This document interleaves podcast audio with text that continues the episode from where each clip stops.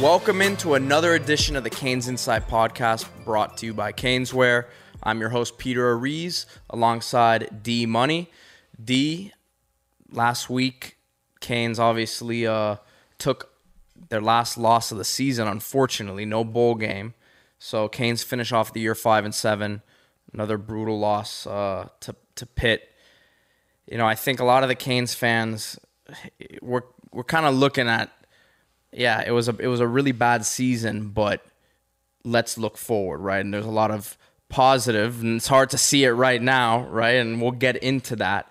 But before we kind of look into the future, right? And It's gonna be it's gonna be a very quick moving month two months, you know, two months. Eh, a lot of this stuff's going to be done by then, but sign, but the normal signing day is still in February. So there's going to be a lot of movement up until that point and even after, right?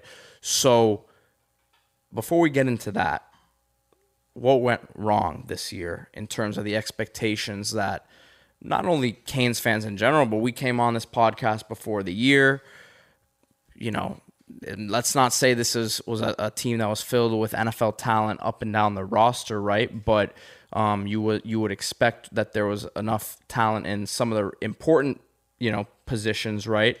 And and there was enough exciting young talent that with the new coaching staff and the and the excitement and everything that the results would would have been better than they were this year. So in your view of it because you obviously um, see things from different angles inside and outside the program. What was the biggest issue this year? Well, first of all, this to me was the worst season ever. My life and probably anybody's life, both because the expectations, the money spent. I used the line. Um, I made a couple posts about this. You know, one was called "What Happened," uh, what went wrong. The other one was called "What's Next." But on the "What Went Wrong," you know, we paid Alabama money for FIU results. So in context, this was the worst season ever. But even out of context, five and seven, you lose five straight at home. You're getting blown out by sorry teams. Uh, really did not play well in any game except for maybe the Georgia Tech game with your third string quarterback. That's it. Because Southern Miss, you played a horrible half. Uh, you had five straight home losses. Texas A&M, boring, nothing to write home about. Um, Virginia, you didn't score at all, barely the whole game. One of the most boring games ever played. Virginia Tech, same thing. So, really, there was no game where you could get excited about. And I thrive on excitement. You know, you can give me just a little bit and I'm going to hype it to the moon, but they gave us nothing. So that's just on the top. Now, what went wrong? Why did that happen? Um, you know, I would say the first thing that went wrong really was the offense. I mean, why are we going to, you know, get too too slick yeah. with it. Uh, the offense was the worst offense in Canes' history. 31 points per game goes down to 19 points per game, which is unheard of in this day and age. When you have a veteran quarterback, and people say, "Oh, he got hurt," but he looked just as bad before he got hurt. Offensive line, same thing. You had injuries, but even when their guys were healthy, it was not a very good offensive line, despite being a veteran unit that played better last year. Second half of the year last year, there was no pressure on TVD. There was great protection, and he was dealing. So take those same guys, add a year of experience, and now you know they can't block at all. Well, and and you look at even a guy like like like Rooster, right? We know how much talent he has. He showed it, right? And you're looking for that consistency, but it's like you guys almost like lost their powers, right? So it was across the board. Yeah, and look at how did Rooster score his touchdowns last year? You know, catching it in space, making a couple guys miss, breaking a tackle. North Carolina, Florida State. Did you see anything like that this year as far as putting him in that position? Mallory had a very, very good year. Mallory was awesome this year, uh, you know, as far as improvement and having a good year. But how many wide open plays did he have last year? You know, where he was just butt naked wide open. That aspect was gone. Um, just the easy play. Now, the easy plays, you saw them because they were moving so fast, the defense didn't have time to react. Some of them were trick plays that Lashlee would cook up. It seemed like he had two a game. Mm-hmm. We didn't see any of that this year. Obviously, the pace was not there, so you didn't have those type of easy plays, layups, and you didn't have the, the, the one or two trick plays that Lashlee would pull out. Just, everything was hard. Everything was contested. You, I think back to that Virginia game, you had three receivers kind of congregating in the middle of the field every time they went to the all 22. Uh, you know, couldn't get separation from the receivers or from the defensive backs. Everything was just hard on offense. And yes, there were injuries on offense. Yes, there were personnel issues on offense. There were personnel issues on last year's offense, and they still scored 31 points a game. So there's really no excuse for what we saw on offense. So there's a lot that went wrong, but that's the number one tone setting problem with this team is the terrible terrible offensive performance. Well, and it's I, I said it multiple times all year too. It's like you were looking for that shining light, right? That you could at least say, well, you know, who knows who the coaches are going to be next season, but we have these guys to really, you know, write home about and we have a good foundation there. I still think there are some pieces there, right? I don't want to just completely um, you know, be be down on on on everyone in there. I, I still believe there are pieces in there, but it's going to take a lot to uh, kind of rub some of the dirt off of off of some of the guys in there in a, in a sense. Yeah, you got to rebuild guys. TVD was the most confident player in the ACC coming into watching his watching his highlights before the season from last year. It's like, man, the throws this guy is making. So again, it's not like the talent uh, he he lost it overnight, right? So it's it's it's just like it was a consistent theme with multiple guys. So that's where it's like this is this is where the Canes fans are excited. I think in a sense, you know, obviously still disappointed and to be down on the year for a while, but okay, let's move forward and see what the what the moves are to be. Yeah, and there's a lot to be done a lot a lot of work to do. It's like Cristobal goes on the on the interviews every week and says there's a lot of work to do. There is a lot of work to do. First, you know, you talk about confidence. More, uh, I'd add morale to that.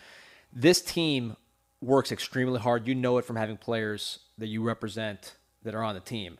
I mean, would you agree that this team under Cristobal works uh, un- unusually hard? Definitely, and I think that was a that which we talked about month ago, maybe month plus. How how it was probably grinding them down to a certain extent, right? And listen, that that's that's Mario's style, right? And, and that's part of his plan and toughening the culture up and weeding guys out, which we're already seeing, and it's going to continue to happen. Um, but that probably didn't help the results on the field this year. Maybe a net positive in the long run, but short term, I don't think a lot of guys were ready for that. Yeah, and people are going to hear that be like, wait a minute, it's football. This should be hard. It should be hard. But the problem is, when you have an extremely uh, hard. I heard this from people who were who were going into practice too, who are from the you know in the league, saying, "Man, these are these are pretty brutal practices at this point of the season, right?" So again, this is his style, right? And and he's not the only coach in the pro in, in the country who who coaches that way, right?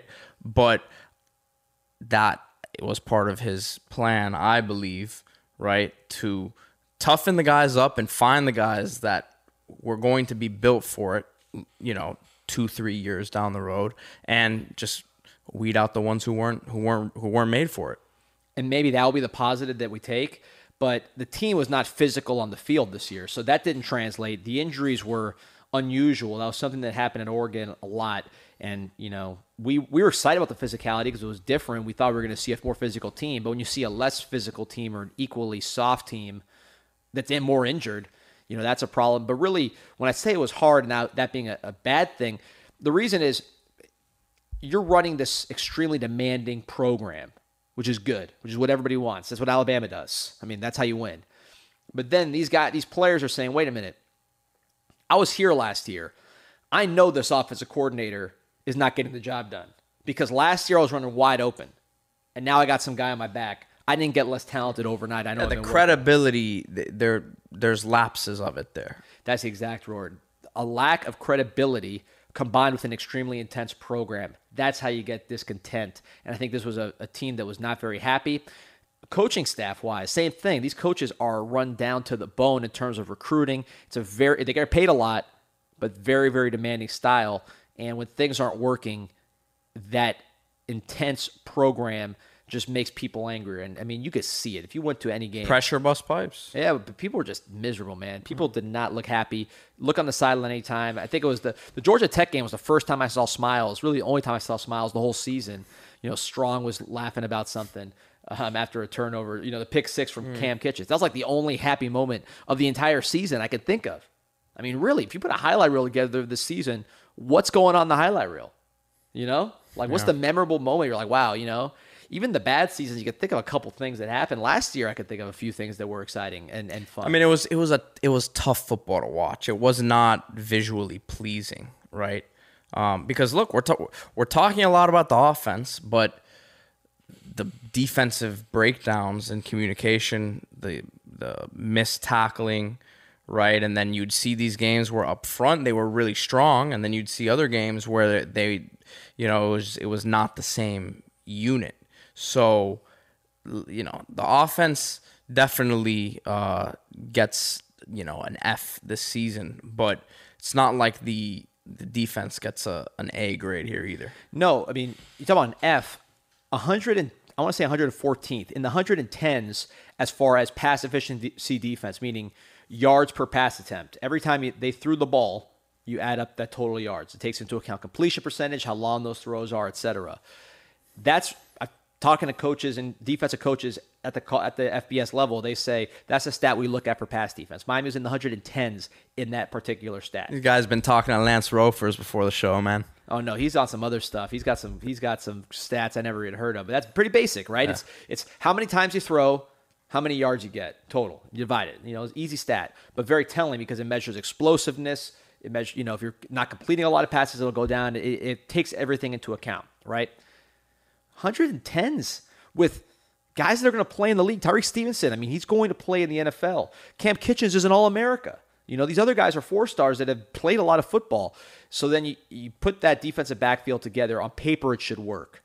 Then you add a front seven or a front seven, really a front four that is top 10 in the nation in sacks. So those two things suggest you're going to have a good pass defense. And it was one of the worst pass defenses in the country. That to me, on the defensive side of the ball, that's the story. And it's it's about communication. It's about all those long plays that we saw that added up. And that's why Miami ranks so low. When you had Coach Banda, Coach Rumph, Manny Diaz, those three together on the same page, didn't have the resumes of a Steele, of an Addae. You know, they didn't have that sort of resume. Banda, that everybody, everybody called him a waiter. You know, Rumph was getting killed every day on the board. They were ranking top 10, top 25 in pass efficiency defense every year. All right. So, well, you know, what changed? It wasn't the front four because they had the front four, but it was the communication, the being on the same page.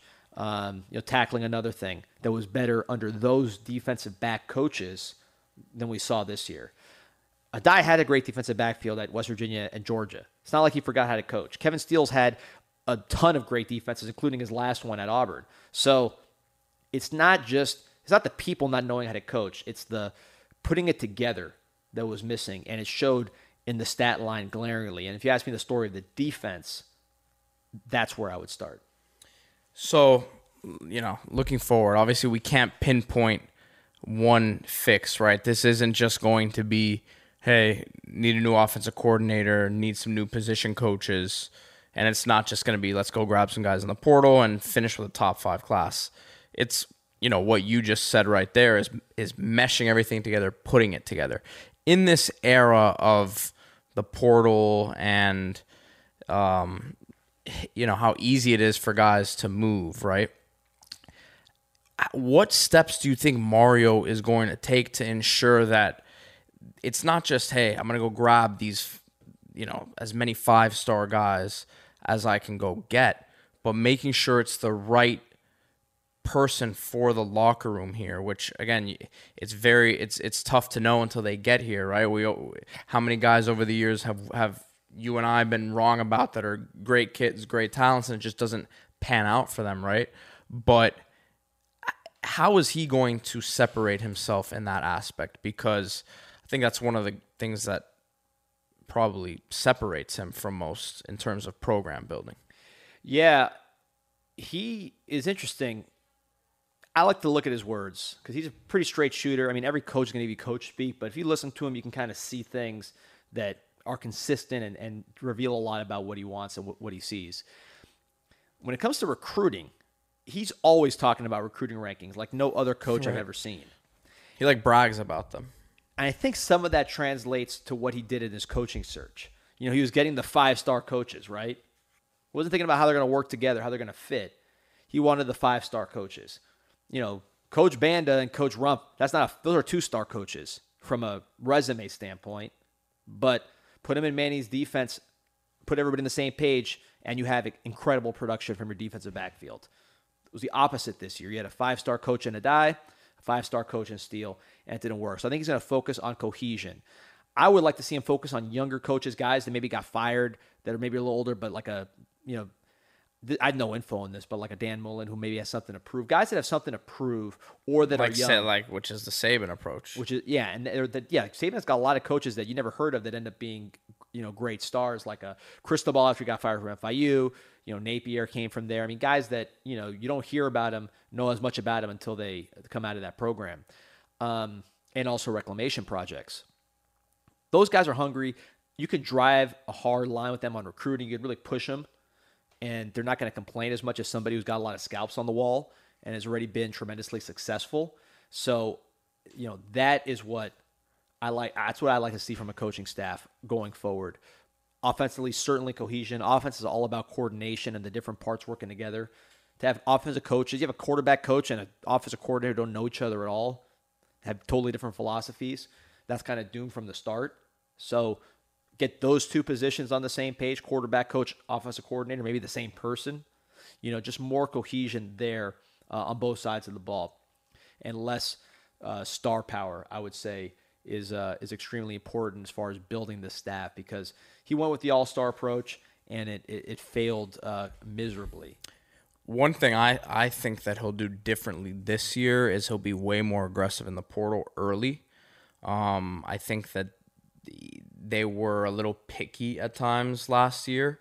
Um, I not not to mention any names, but I, I I know that there were certain guys interested, right? That I don't know if they were fully all in on, and I know that they went on and had you know pretty successful um, you know seasons this year where they where they ended up. So and guys that they flirted with and had on campus too. I'm not saying that that they didn't uh, you know they weren't on it, right? But he was and I'm just not just going to say Mario, but the staff in general was very selective. I think they got to go get the right guys, right? But it's going to happen quick and it's going to happen now. I, I, think they were expecting a spring entry of of guys last year, which again, it's an ever changing game, right? Watch this year be the year that there's a, a ton of studs that enter in the spring, right? But they're doing their research right now, right? They've been doing it. And that's just going to be a big part of what happens moving forward. Yeah, and you're speaking just so people know, you're speaking from experience. Right. You were involved in these situations. Yeah. And and you saw that. And you know, what you said, the spring wave, I know that for a fact. I heard it directly that they were expecting a spring wave. It never came. They're learning. This is a new thing for everybody, so you take your lessons. But you saw how successful USC was, right? And you know, obviously Lincoln Riley's a different type of coach in general than Mario, right? Because he his system is going to travel with him wherever, and and he's going to be able to make something happen pretty much with anybody. But with what he was able to do there, I think that is the model um, for what Mario has to look at moving forward. Yeah, and that, he was getting premium guys from yeah. the portal. Which we know Mario, which Miami can do. We, they have the ability to do it very easily. And let me tell you something guys look at Miami as as a top. USC is definitely up there, but I'm I'm telling you, just the perception from players in college football, Miami is right away the school that if they're gonna put their name in the portal and they're a premier guy, that they're Bama, obviously too, because you know right. if you're a top guy, you're looking at Bama, but Miami's right up there in the top two or three. Yeah, and like you said, it's it's the aggression that you're that the Miami's showing, which maybe didn't happen right away. Example, wide receiver. We know that late in the process they were getting very aggressive at wide receiver, and it was probably too little, too late. Juice Wells, who went to South Carolina from James Madison, he's unbelievable player. Had a great year in the SEC. I saw him against Clemson. If you watch South Carolina upset Clemson, he's the guy that had that last play to seal the ga- uh, game, broke a tackle, just kind of the, the, the heart and the, and the run after the catch we haven't seen from many of our receivers this year consistently. This guy was doing it, and again, a stud player for South Carolina. Miami was in there with them, but they weren't on them like they were on guys later. But if they were, you could have seen someone like that come in. Right. Tyler Steen, starting left tackle for for Alabama. Why was he not treated like a king? You know, you I, I don't know how interested Miami was in him. It makes you And wonder. that's a guy who's going to be a you know a top 50 to 75 pick in this draft coming up. So He's the starting left tackle for the Alabama Crimson Tide. And, you know, look at our offensive line and the problems we had at tackle. Uh, guys out of position trying to make that work. We had Mike McLaughlin at the end of the year really not ready to play at all just because we were so beat down. So uh, those are lessons learned. And I mentioned, look at Mario's quotes. Mario said, I wish we took more guys from the portal. He said that flat out in an interview. So he knows it. Another thing he said, getting back to sort of the systems and the uh, scheme stuff, because I know, you know, every question we gets about Gattis and everything, I don't think he's back, whatever. I'm on the record there. If you listen to his interview with uh, Zagacki and Bailey from this week after the Pittsburgh game, he said, "There's all about evaluating what doesn't work. You have to do that every year." And he said, "quote," and he said this like three times during the course of the interview. We have systems that maybe worked great at other places that didn't work great here, and we have to understand why they didn't work and try to evaluate that. I mean, what do you think he's talking about? I can't imagine. he's not there's talking. not much reading between the lines. I mean, yeah, what could he be talking about? So, um, I think Morrow's less stubborn than maybe people think. Now, that doesn't mean that the offensive coordinator picks is going to make everybody happy. You know, I could see him going with a, with a guy like Arroyo, Marcus Arroyo, his offensive coordinator at Oregon. It wouldn't be my choice. I'd say that right off, and I don't have any info that he would be after Arroyo. That's not based on any information, but just being logical, they had really high scoring offenses with Arroyo while he was there. He just got fired as a head coach. Maybe he says, "All right, I want to recreate what I had when I won the Rose Bowl." Of course, he had Justin Herbert there, who some people thought underperformed. Yeah. So that's the whole story. But the numbers were great with Arroyo. So, you know, I'm not saying the choice will make people happy, but running it back and saying we need better players and that's it, that is just not how the staff's looking at it based on every conversation I've had and based on what Morrow said himself. from a recruiting uh, perspective, I know we'll, you know you're gonna have your your the bank segment coming up, so we'll get into more details about specifics. But approach wise, I mean, do you see any any differences in what they're doing, or you know, is it just gonna be big game hunting for the most part? That's what he does. It's going to be big game hunting. I think uh, approach wise, no. I think you know that's one thing. More that, offensive linemen, as many as they can get. Well, look, you say what worked and what didn't work, right? Pretty much everything didn't work. I'll tell you what did work. The guys that Cristobal brought in looked the part. Anez Cooper looked like those Oregon guys. The best offensive line in the country. and as Cooper would have fit right in there, you know, with development. Jaleel Skinner has his ups and downs, but you know, you watch him run around. That looks like how it's supposed to look. There's a reason why we stole him from Bama. Uh, Nyjalik Kelly, Wesley Bissainthe. You know, these guys look different. Colby Young, who was a Cristobal signee, they looked different. You know, Matt McCoy, who didn't even play because he was banged up, they wanted to play him, but I was standing on the sideline. You know, I was right behind the sideline for this last game. Different seats than I usually sit, but like right there, and you you know, look at some of these guys. McCoy is huge, bigger than I remember, remember from camp. Um, so the body types have changed, and the early returns are good. Even in Jacurri, he had some ups and downs throwing the ball in an offense that was really destined to fail. But you saw the size, you saw the twitch, you saw the toughness from him. So I think body type wise, he's going to continue big game hunting in general, but also just size, size, size. The guys that are lower ranked in the class, your guys like a Tommy Kinsler, um, Frankie Tinalau.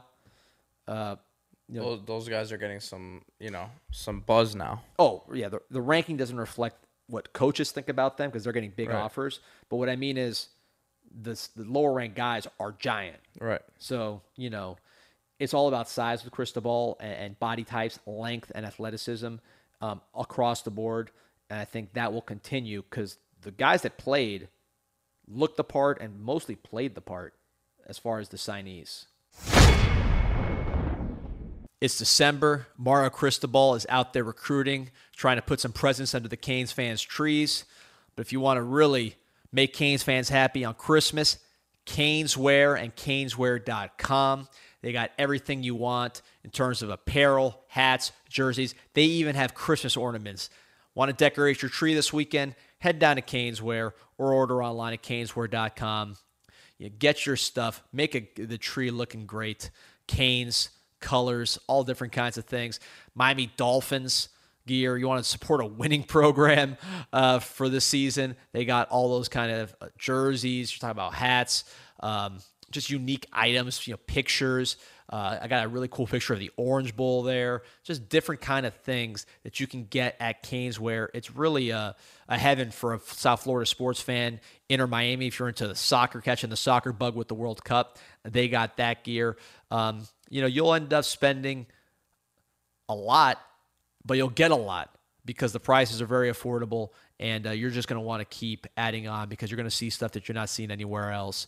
Caneswear and caneswear.com, the best in the business for South Florida sports. All right, D, we have some questions here uh, from the site and from social media as usual. First one here from Tad Football.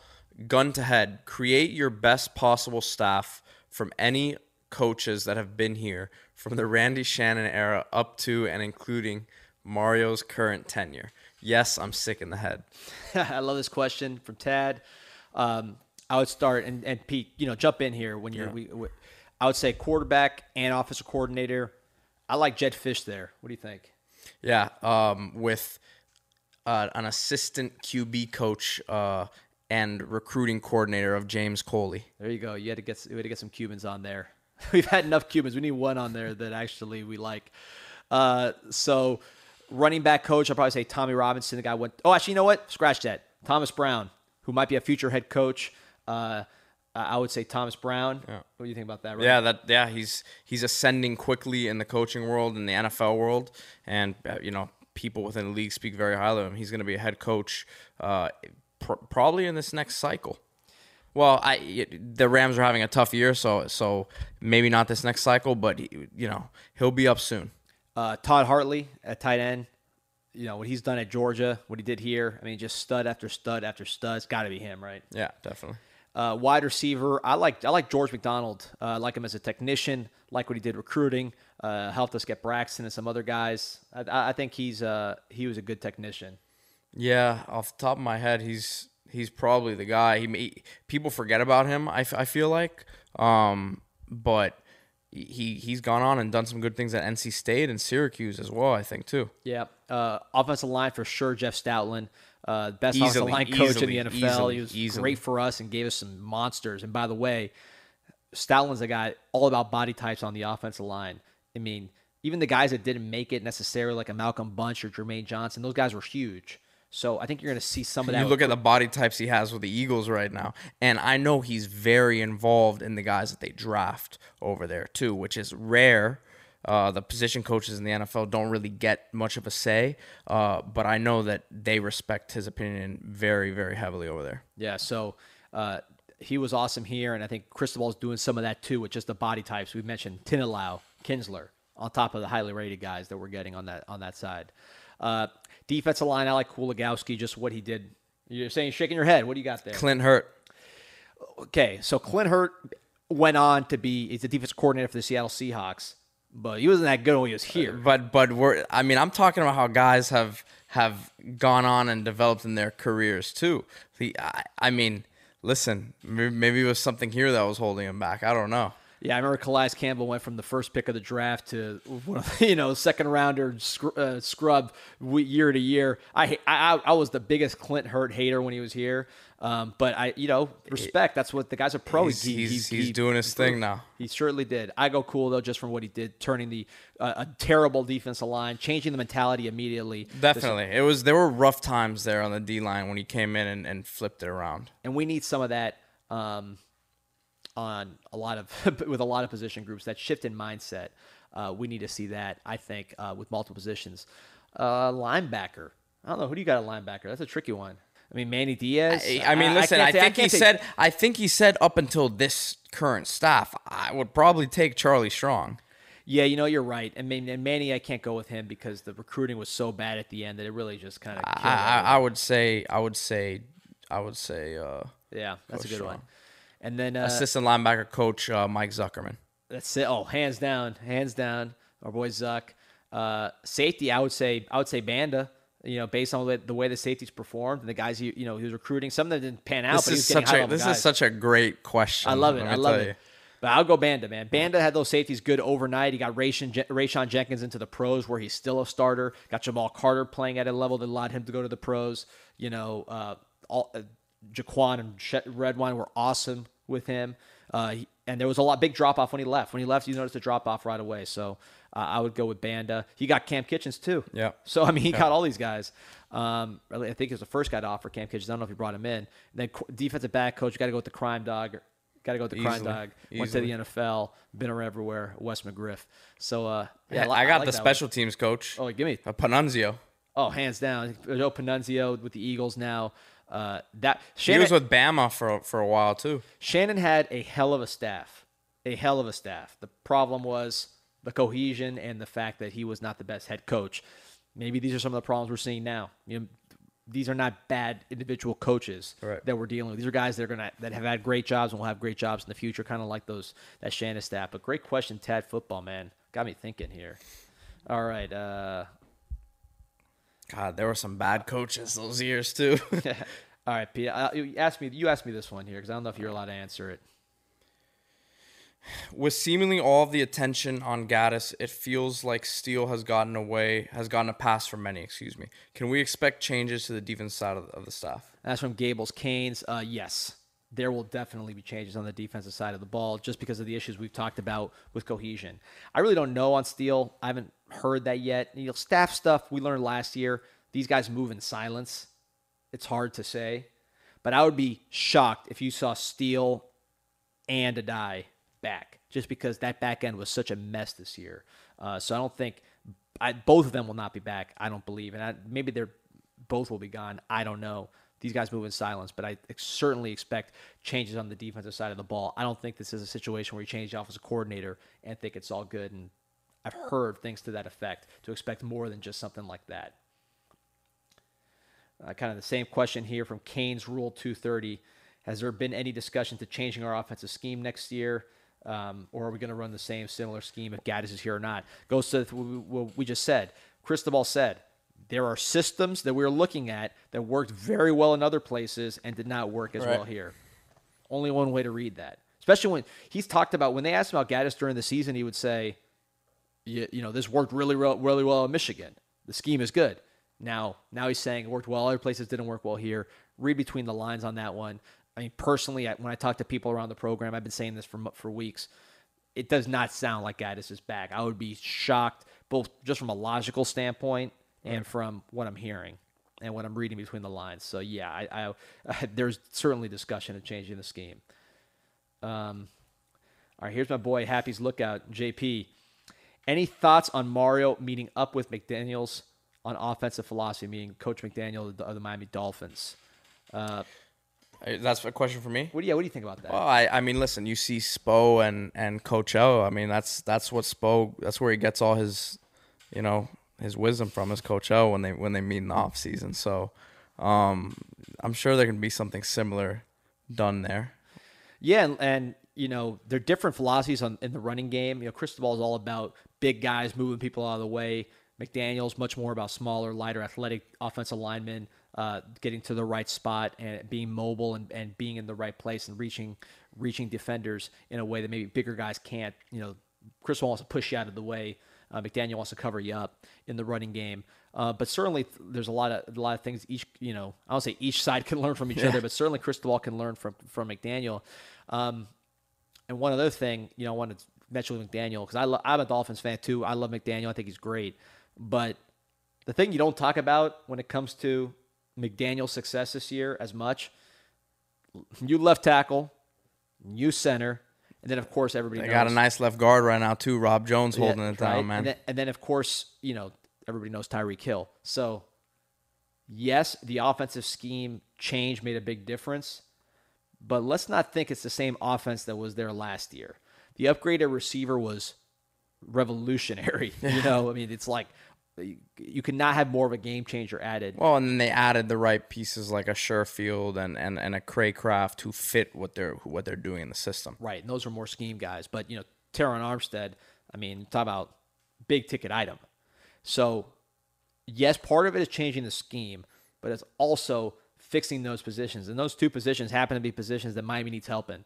Miami needs their Tyreek Hill. Right. Miami needs their Terron Armstead. Um, so that's uh, Miami needs their Connor Williams. That's center. I think center. You know, I know Ja'Kai Clark's played a lot of games and he can do some good things. But I think that, my- but see, but that right there, n- not a lot of people realize when the Dolphins signed him that they were going to play him at center. Maybe there's guys in the portal right now who are playing certain spots or playing certain roles that they're not being maximized in the spot that they're at right now. That's where Mario, I think, is going to have to get creative in this in this whole thing. Yeah, and I mean, really, I, we've always said, at least I've always said, I think you agree, the best center on the roster was DJ Scaife. So part of it is getting bigger across the board. so that you can move guys around like that. Correct. And Connor Lew, the center who's not talked about a lot from Georgia, signed in this class. They think he is a prime time player. Georgia wanted this guy. The Georgia Bulldogs wanted him badly. His dad's a Canes fan. We were able to get him down here. This is a guy's a wrestler. He's played offense, scored touchdowns. 16 years old, lean body type, not as big as he will be, but tall. That's the that's what Cole Strange, who went in the first round, that's his body type. Connor Williams too. Very similar body types and athleticism. Um, I love Connor Lew. I think he's a guy that could be uh, something special there at the at the center position. But uh, interesting questions here today. Let's see what else we got. This one's for you, Pete. This is from my man Steve O three six five Canes football. Following for all your breakdowns. What is the craziest signing day surprise that you have covered?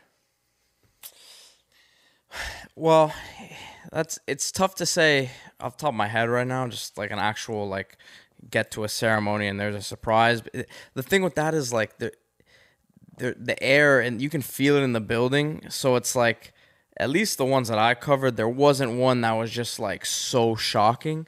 But a I guess like a weird kind of recruiting story I would say with a, a surprise would be just the whole Anthony McFarland recruitment with Miami because I remember Miami being very very confident they were going to land him.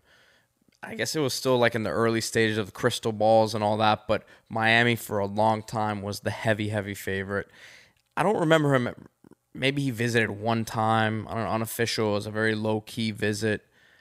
Didn't hear much about him and he didn't do many interviews, but Miami the entire time was just really, really confident. They were like sure of it. And then he announced he was gonna he was gonna I guess do his announcement on Snapchat, I think, on like a Bleacher Report Snapchat. And this was still kind of in the earlier stages of these social media stunts, right? We're so numb to it now that I just remember that thing being pre-recorded and it was like things went radio silent on Miami's end when I was asking about it. It was like cuz I remember kind of pressing them about it too. When I say them, the people I would talk to, you know, on the recruiting side is like dude, why why are we so confident in the McFarland situation? And it was always like, no, we just feel great about it, like locked in, locked in, and it was just like from one day to the next, he announced he was gonna do this whole Snapchat thing, and it was like watching. It was the worst watching that. Like thing. 30 minutes, right? Yeah, and everyone w- and like you knew where it was going, and it was like the worst. It was like the most anticipated, but not anticipated at the same. It was very weird. The that whole video. Yeah, I remember someone saying that like, why am I watching Whoopi Goldberg drive around for 30 minutes or something like that when that happened. Uh, but he ended up getting drafted. Actually, I saw him with the. I mean, he was with the Steelers. I don't know if he's still there, but I've I've seen him get some carries. So Yeah, speaking of really kind of actually a very similar player uh, was Antone Smith from Pahokee back in the day. I remember I watched Mm-hmm. with him. the with the flip the the flip flops, right? Or- Yeah, we did the FSU flip flops, was Miami flip flops. So someone was, there was a lot of flip flop analysis with him uh, in terms of his shoes. And I remember uh, I saw him in I saw him in the state championship game. I went to the game. He played great, um, and everybody thought it was in Miami. And then at the last second, boom, Florida State. There were rumors that he got in a fight with Tavares Gooden on his visit, but that was kind of like the beginning of the end of, of Miami signing days because Miami, even though the 2002, 2003, 2004 classes weren't very good, they did win a lot of battles. Um, but when that one started, it, it, it started getting uh, it started getting ugly and it stopped being it stopped being as fun Right. on signing day with uh, with Antone Smith. So uh, so that's the one I would go with. And the other question from Steve Oach is, you know, do you think we could top it this signing period? I think yeah, man. Again, Skinner, Citizen, those were guys that we didn't even have relationships with. You already saw with McLean. These guys will fight to the last minute, and part of their style, meaning Cristobal and the staff, is to wait in the weeds a little bit and then pounce. So I think you're going to see some of that on signing day because they think you know really all that matters is who's the last one standing. So winning a week before doesn't help. Winning when they sign is what matters. which is where Mario makes his mark. He's the most relentless guy there is on the trail, and you know that's that's where I expect him to win. Yes, sir. All right, what else we got here?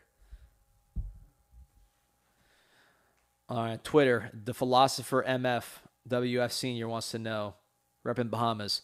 There seems to always be tension between Miami and South Florida high school. What are the locals saying about Mario after going five and seven?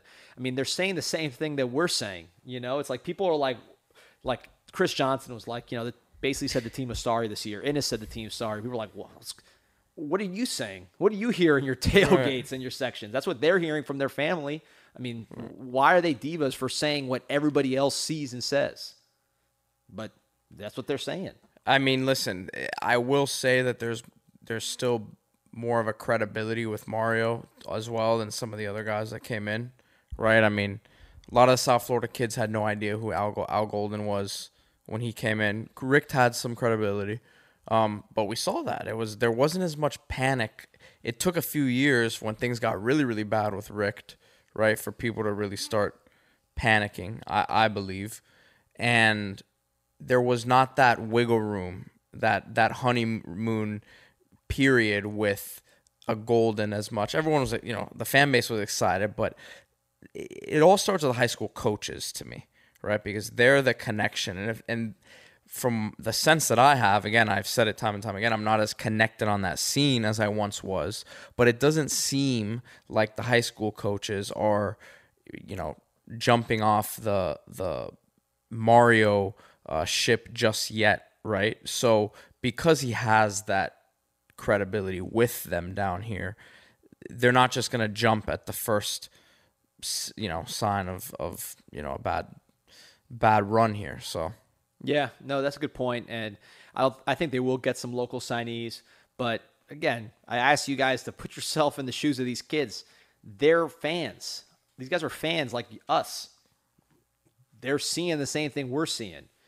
It's and they see situations elsewhere that are you know appealing to what they're looking for so there's a lot of good options out there that's that is what it boils down to because again there's so much parity in college football these days and it's so spread out that there's schools that you would never have thought Miami should be competing against recruiting wise are going to have good things to offer at the end of the day Yeah, and it's uh people are asking me, well, we're going national now. You were always a South Florida homer. Why are you down with us going national now? The difference is you can pay players now. So that's changed. You know, usually when you go national, you're losing uh, to the bagman every time in the past. Now, NIL, it's legal. Miami's competing there in a way that hadn't before. And you have the best recruiter in the country in Cristobal. So you're now able to go after top guys as opposed to really the, the poor level of out of state player that Miami got through the last 15 years. Because as disappointing as some of the South Florida players were, the out of state players, you can look at the numbers, look at the signing classes, were way worse. Now you're able to get guys that are high level. And that changes the the evaluation and, and how you how you uh, allocate your resources. You got more to allocate, um, and the advantage of those out of state guys. It's not that they have more heart. People are like, oh, these out of state guys have all the heart. Look, South Florida teams destroyed every single team this preseason when they, they played Texas, you know, California, Georgia. South Florida teams ran the table. Those kids look plenty tough winning those games. Right. But I would say one thing that is different, say the handler situation is different. Um, and I would say the national kids don't live and die with Miami every weekend with people bad mouthing them and stuff like that. They just say, okay, let's look at. I love my visit. I had fun. Coaches sound like they know what they're talking about. I'm in. They don't hear this and they don't and they don't see it as much. Right. So, So- that gives it that makes them easier to recruit. When you have the budget and you have a recruiter like Mario that's the best in the country. So all those things together allow us to recruit nationally, which Miami's best teams have had national profiles along with the local stuff. So that is going to be taken care of. Now, we'll talk about all this stuff more in the bank. You still got to take care of business locally. You can't let these heritage kids leave every year. You know, you can't let these central studs leave every year. You got to start winning some of these battles. And uh, that's what the next few weeks are for. Now it's time for Mario to be the best coach in the country. When we come back, we'll finish up with the bank. I know uh, everyone's excited about that one.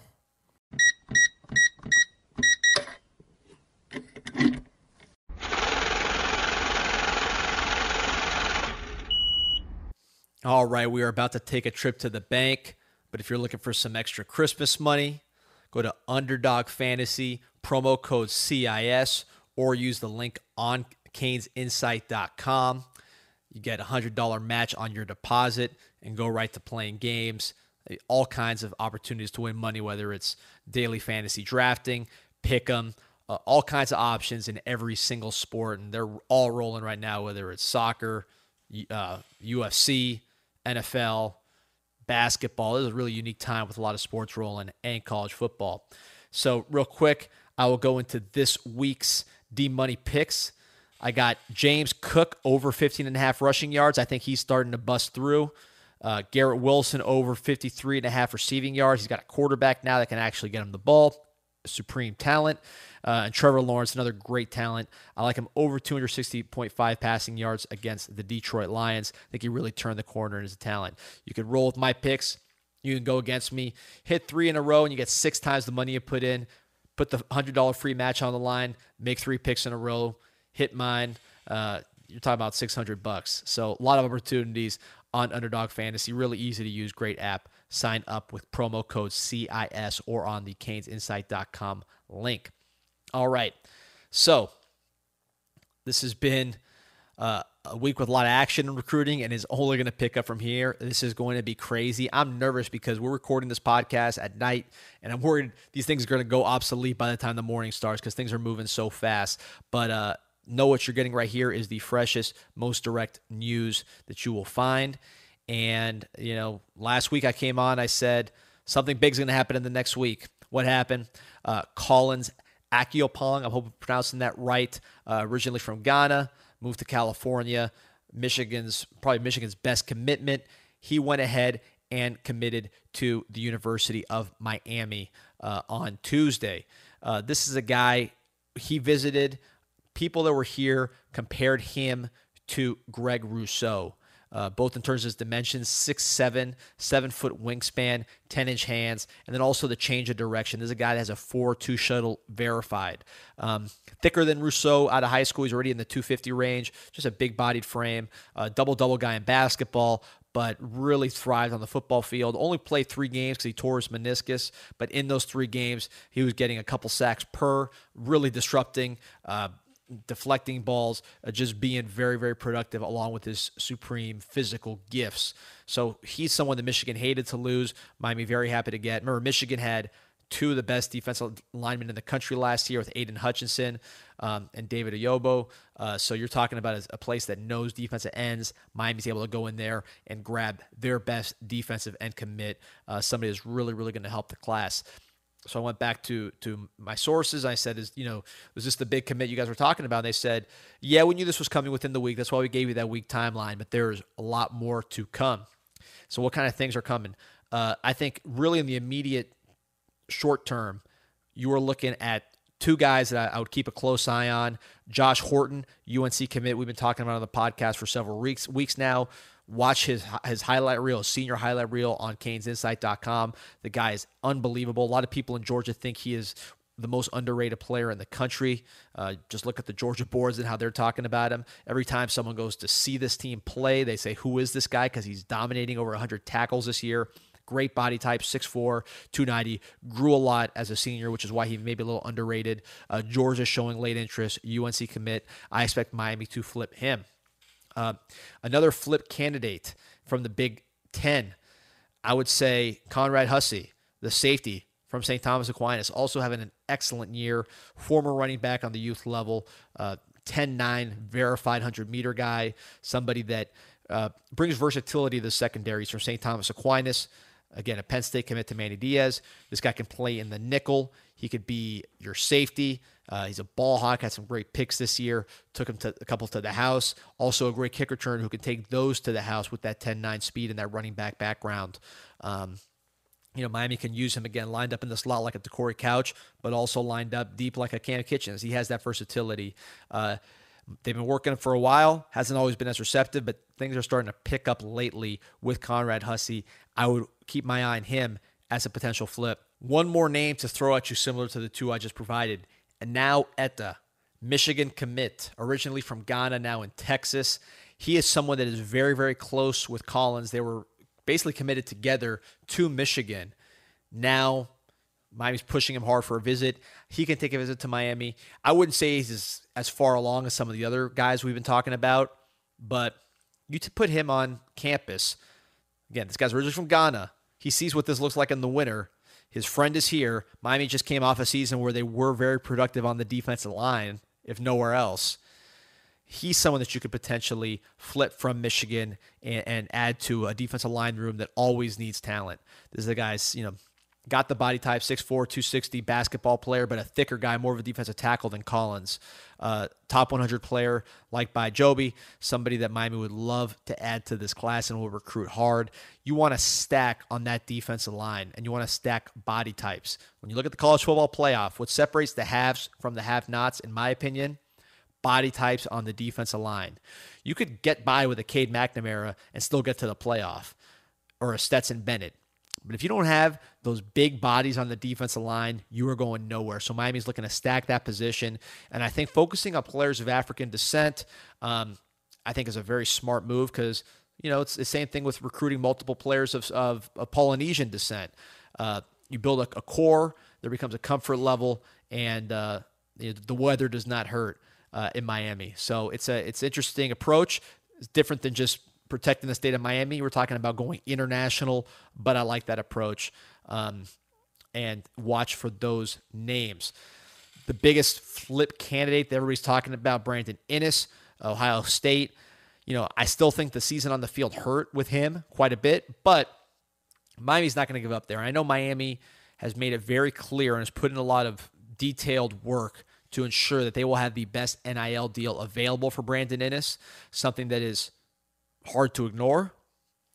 And it should be noted that Brian Hartline, who recruited Brandon Inniss to Ohio State and has become the wide receiver guru up there with all the great players they've had at that position recently, he's interviewing at Cincinnati. So Brandon Inniss got to see that and say, how long is this guy really going to be in Ohio State? Is he going to really be the guy that coaches me? Something he needs to consider. Um, Miami's going to work that till the end. I, I I don't, I'm not saying, but you know, he's going to flip tomorrow. But Miami is working extremely hard on Brandon Inniss because they know he is a culture changer. The way he plays the game is what Miami needs in that room. Running back uh, changes every week, so I'm not going to try to predict. You know, when I talked to my people last week, they said they feel good about Chris Johnson from Dillard. He had just visited that Sunday with his teammates and was giving good vibes. Then he goes and does an interview and says, you know, I'm not feeling Miami. They're losing too much. So it's hard to read.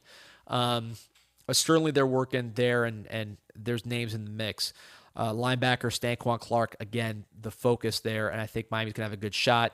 One thing with Rueben Bain and Stanquan Clark, both were recruited heavily by Auburn. Their lead recruiter was just fired by Hugh Freeze. That's something to keep an eye on going forward. Um, when you talk about the secondary. I think the number one target there is going to be Jakeem Jackson from Florida. They're working other angles, but Jakeem Jackson is the guy they would love, love, love to add with his size, with his 10 9 speed. He is very, very high on the priority list. Um, safety. They are further along with Derek Williams than I think people think. Derek Williams, the five star safety, maybe a linebacker down the road from Louisiana that's not something where they just want to get him on campus and see where it goes. There's progress there, the Texas commit. And I think if you ask me which stars are most likely to be in this class, I'm going to say Samson Okunlola. Uh, from Brockton, Massachusetts, and then Derek Williams. Subject to change, but those are two guys that Miami is working very, very hard on and I think are advanced with. They're not in the class, they're not committed, they're not silent commits as far as I understand, but there's been significant progress made uh, with both of those elite talents um, for Miami. Um, otherwise, you know, you'll see new names on the board. You'll see them continue to work guys like Xavier McLeod out of South Carolina, uh, someone they're very interested in. But I don't think you're going to see names just emerge out of nowhere necessarily. But Miami will keep working and keep trying to land their priority targets, which are the names that we've discussed. Um, but it's going to be an exciting time. You know, transfer portal is a big topic. If I'm talking about the transfer portal, um, keep an eye on the SEC. Now, one thing when you're talking about the transfer portal, Miami's not talking to these guys. Miami doesn't know what's happening with guys that aren't in the portal. But when you talk to people that are in the agent world, in the kind of the coaching world, the intermediaries, so to speak, you hear about names. And I would keep a very, very close eye on the SEC. Could premier offensive players from the SEC jump in the portal? If they do, Miami's going to be very interested. Beyond that, uh, it's a buyer's market uh, for for wide receivers, which Miami needs. A lot of big names in the portal. Uh, you know, Dominic Lovett from Missouri. I know Miami would love to add him, but keep an eye on the SEC in general. I think that's where I would watch when it comes to the transfer portal going forward. One thing to keep in mind with the transfer portal nobody's job is safe. They're going for primetime players at every position and they're going to stop at nothing to improve the talent level of this team. I wouldn't consider anybody a lock as a starter coming back next year. Um, positions I'd expect a player, running back, two wide receivers, offensive line. You know that class is going to have a big impact on who they take in the portal, but that could be something. Um, definitely linebacker. They like to add a big time all conference type talent at linebacker. Some have already reached out to intermediaries uh, who could be very, very interesting to Canes fans and names that you have not seen on the message board. Um, probably one safety and one corner, but these are things that are subject to change. Overall, I continue to expect 35 newcomers. That would be my number when you add up all the transfers and all the all the commits. And how many are from each category will depend on who becomes available and who's interested in Miami. Uh, but it's going to be an exciting month. Stay tuned on Canes Insight. Refresh, refresh, refresh. We're on social media, canes.insight uh, at Instagram. Go ahead and follow us there. Twitter, Canes Insight. Uh, TikTok, Canes Insight. Facebook.